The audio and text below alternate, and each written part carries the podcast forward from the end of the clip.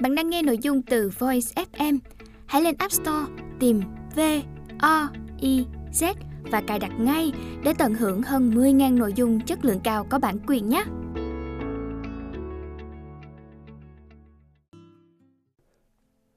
Bạn đang nghe sách nói tại Voice. Tác phẩm Thép đã tôi thế đấy.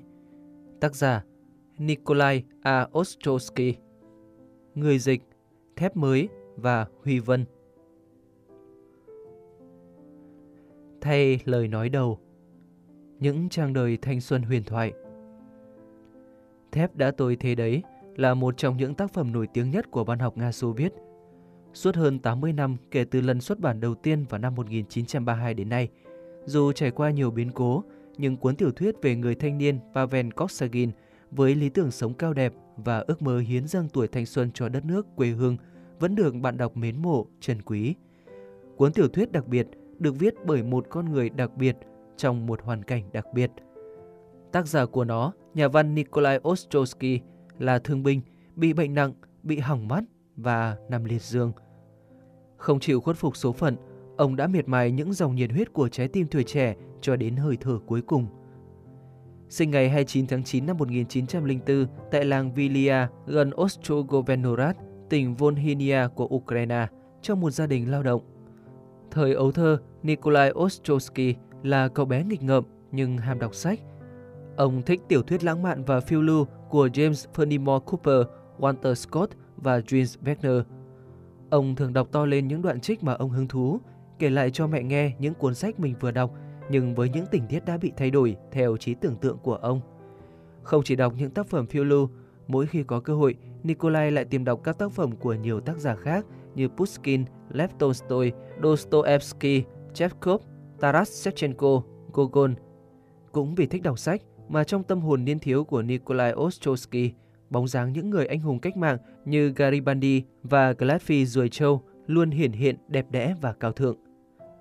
Tuổi niên thiếu của Nikolai Ostrovsky là những năm tháng gắn với những sự kiện lớn trong lịch sử nước Nga, chiến tranh thế giới lần thứ nhất, cách mạng tháng 10 và cuộc nội chiến ảnh hưởng đến đời sống tinh thần, thái độ và nhận thức xã hội của Nikolai Ostrovsky. Thành phố Sepetoka, nơi ông sống với gia đình, nằm gần biên giới Ba Lan, liên tục là nơi giao tranh giữa quân Đức, Ba Lan, Hồng quân và Bạch Vệ. Tất cả những biến cố này đã trở thành nguyên liệu cho các tác phẩm tương lai của ông. Ngay từ khi còn ít tuổi, Nikolai Ostrovsky đã biết bí mật giúp Ủy ban cách mạng chống lại quân xâm lược và những kẻ xảo trá phản bội mở đường cho quân Đức. Khi thành phố Sepetovka được giải phóng, Nikolai Ostrovsky tích cực tham gia vào công tác chính quyền mới và chiến đấu chống bọn phản cách mạng với niềm tin cuộc sống yên bình sớm trở lại. Nikolai Ostrovsky là một trong năm đoàn viên thanh niên cộng sản đầu tiên ở Sepetovka. Tháng 8 năm 1919, ông gia nhập sư đoàn kỵ binh Kotovsky và chiến đấu vô cùng dũng cảm. Mùa hè năm 1920, ông bị thương, trở về quê nhà của mình sau khi Hồng quân giành chiến thắng trong cuộc chiến chống lại Bạch vệ Ba Lan. Nhưng chiến tranh không kết thúc chóng vánh như Nikolai Ostrovsky và biết bao người hy vọng. Các thế lực đối địch trong và ngoài nước cấu kết với nhau hòng bóp chết nhà nước cách mạng non trẻ của những người cộng sản Bolshevik mà Nikolai Ostrovsky gửi gắm niềm tin. Nikolai Ostrovsky tình nguyện trở lại quân đội. Trong cuộc chiến đấu tại Lvov, ông bị thương nặng và bị hỏng mắt phải. Sau 2 tháng điều trị, Nikolai Ostrovsky được xuất ngũ và trở về Sepetovka. Mùa hè năm 1921, Ostrowski chuyển đến Kiev, trở thành người đứng đầu một tổ chức thanh niên cộng sản địa phương, làm công việc thợ điện tại xưởng đường sắt và theo học một khóa kỹ thuật. Đây là thời điểm khó khăn, bánh mì và nhiên liệu vô cùng khan hiếm. Nikolai Ostrowski dẫn một trung đoàn lao động trẻ đi xây dựng một nhánh đường sắt cho tàu chuyên chở củi gỗ từ rừng cung cấp cho thành phố. Điều kiện làm việc vô cùng khắc nghiệt, gian khổ, Nhiệm vụ nặng nề cuối cùng đã hoàn thành, nhưng những tháng ngày dầm mình trong băng giá, lũ lụt và đói khát đã làm hao tổn sức khỏe của Nikolai Ostrovsky. Bệnh tật, những trận sốt phát ban, các vết thương tái phát và bệnh thấp khớp cấp tính đã buộc Nikolai Ostrovsky phải từ bỏ công việc tại Kiev. Không muốn trở thành bệnh binh và sống bằng trợ cấp xã hội, Nikolai Ostrovsky đã đến Beredov, một thị trấn biên giới nhỏ của Ukraine và lại hăng hái lao vào công việc của đoàn thanh niên. Năm 1924, Nikolai Ostrovsky trở thành đảng viên Đảng Cộng sản. Đến thời điểm này, sức khỏe của ông xấu đi nghiêm trọng. Để quên nỗi đau thân xác và những ám ảnh bệnh tật, Nikolai Ostrovsky nghiên cứu và đọc hàng trăm cuốn sách. Ngoài những tác phẩm văn học, ông còn đọc sách lý luận và các tác phẩm của Gorky. Ở tuổi 23, Nikolai Ostrovsky đã gần như không thể tự mình bước đi được nữa. Ngày sau đó, Nikolai Ostrovsky được bác sĩ chẩn đoán mắc bệnh viêm đa khớp và điều này có nghĩa là ông sẽ phải nằm bất động trong suốt phần còn lại của cuộc đời mình. Các tin tức buồn phiền về bệnh tật đôi khi đã khiến Nikolai Ostrovsky tuyệt vọng. Nhưng rồi ông nhận ra tâm trạng bi quan không phù hợp với con người và hoàn cảnh của ông. Năm 1930, tình yêu và hy vọng đã hồi sinh cho Nikolai Ostrovsky. Ông quyết tâm quay trở lại đội ngũ chiến đấu với thứ vũ khí mới là chữ viết. Ông viết bằng ký ức, bằng nỗi nhớ không nguôi về những ngày tháng tuổi trẻ sôi nổi cùng số phận, sự hy sinh quả cảm của những người anh em, đồng chí đoàn viên thanh niên cộng sản của ông. Ông luôn tin rằng những người Bolshevik sẽ đưa đất nước của ông tiến lên thịnh vượng và công bằng. Thật không may, sức khỏe Nikolai Ostrovsky mỗi ngày xấu đi.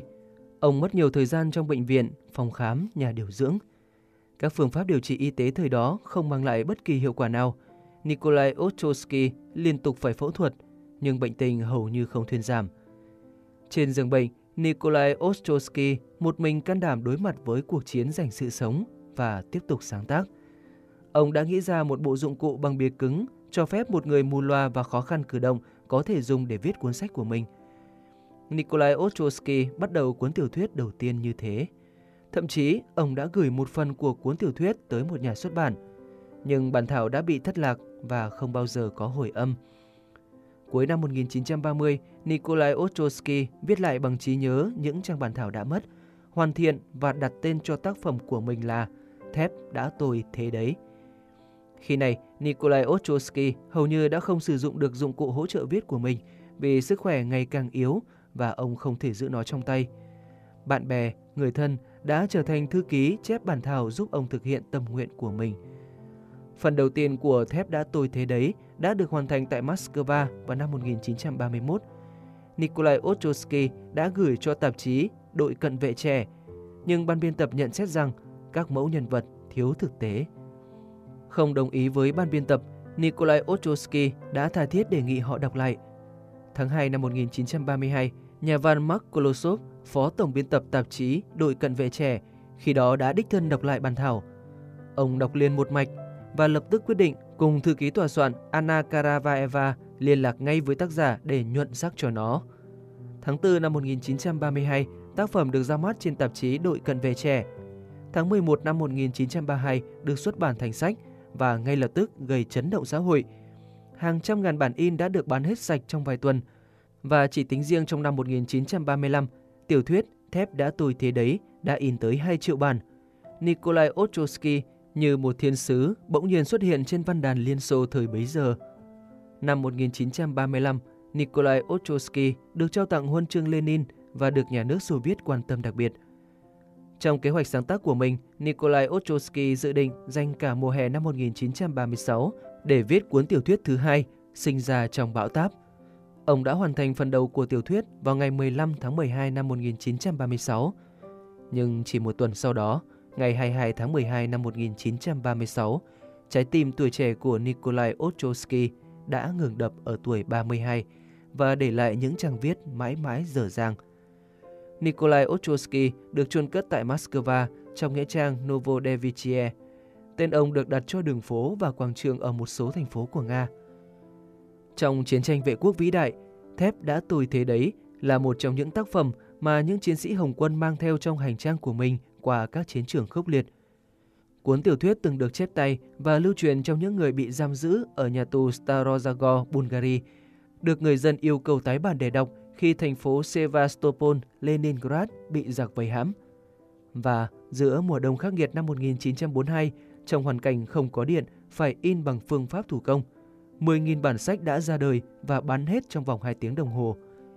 Thép đã tôi thế đấy cũng nhận được nhiều khen ngợi của những tài năng văn chương khác – sau này, trong một bài tưởng niệm về Nikolai Ostrovsky, Mark Kolosov đã viết rằng Khi đọc từng dòng chữ của bản thảo Thép đã tồi thế đấy, ông càng thấy rõ một tài năng, trí tuệ và dũng cảm đã đến với văn học, mang theo một nhân vật đã được chờ đợi từ lâu, một nhân vật có nghị lực không mệt mỏi, có ý chí kiên định, đồng thời rất mẫn cảm với tất cả những gì thuộc tính nhân văn.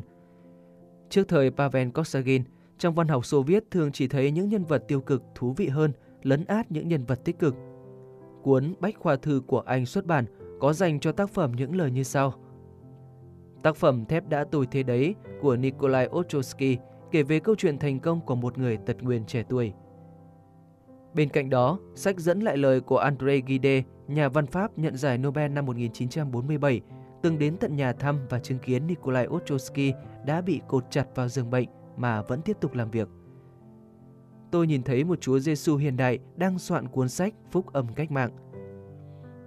Ở Việt Nam, tác phẩm Thép đã tôi thế đấy được dịch sang tiếng Việt lần đầu tiên vào năm 1954. Trong các chiến hào Điện Biên Phủ mù mịt đạn bom, khói lửa, các chiến sĩ quân đội nhân dân Việt Nam đã truyền tay nhau bản dịch tóm lược tác phẩm dưới tên gọi Luyện thành gang thép. Ít năm sau đó, tác phẩm Thép đã tôi thế đấy được hai dịch giả Thép mới, Huy Vân chuyển ngữ và đây cũng là một trong những tác phẩm văn học đầu tiên được dịch thẳng từ tiếng Nga sang tiếng Việt. Trong suốt 60 năm qua, Thép đã tôi thế đấy đã trở thành cuốn sách gối đầu của nhiều thế hệ tuổi trẻ Việt Nam.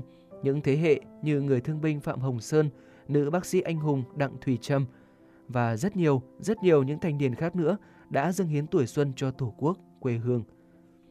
Giờ đây, người ta có thể nhìn nhận nhân vật văn học Pavel Koksagin theo những giác độ khác nhau, nhưng dù với bối cảnh nào thì người đọc vẫn luôn kính trọng, khâm phục ý chí, nghị lực của tác giả Nikolai Ostrovsky. Người chiến sĩ kỵ binh của đơn vị Kotovsky bị chấn thương cuộc sống, mất đi khả năng di chuyển, rồi bị mù lòa ở tuổi 24, vẫn sáng tạo được một nhân vật xứng đáng là biểu tượng cho cả một kỷ nguyên. Cho đến nay, cuốn tiểu thuyết Thép đã tôi thế đấy cũng vẫn được coi là ví dụ sinh động nhất của văn học Xô Viết, đã được truyền thể thành phim màn ảnh rộng, phim truyền hình, kịch sân khấu. Theo thống kê chưa đầy đủ, cuốn tiểu thuyết của Nikolai Ostrovsky đã được xuất bản tới 766 lần bằng 75 thứ tiếng, với số lượng lên đến 100 triệu bản. Và trong lần xuất bản này, chúng tôi tin tưởng rằng lý tưởng cao đẹp cũng như câu chuyện về cuộc đời nghị lực phi thường của người thanh niên Pavel Korsagin sẽ còn sống lâu bền trong tâm thức, suy nghĩ, khát vọng và hành động của không chỉ những người trẻ tuổi. Cái quý nhất của con người là cuộc sống. Đời người chỉ sống có một lần, phải sống sao cho khỏi phải xót xa, ân hận vì những năm tháng sống hoài, sống phí, cho khỏi hổ thẹn vì dĩ vãng ti tiện và đớn hèn của mình. Để khi nhắm mắt xuôi tay, ta có thể nói rằng cả đời ta, cả sức ta đã hiến dâng cho sự nghiệp cao đẹp nhất trên đời, sự nghiệp đấu tranh giải phóng loài người. Nhà xuất bản Kim Đồng Bạn đang nghe sách nói tại Voice, tác phẩm Thép đã tôi thế đấy. Hết thay lời nói đầu. Bạn đang nghe nội dung từ Voice FM. Hãy lên App Store tìm V O I Z và cài đặt ngay để tận hưởng hơn 10.000 nội dung chất lượng cao có bản quyền nhé.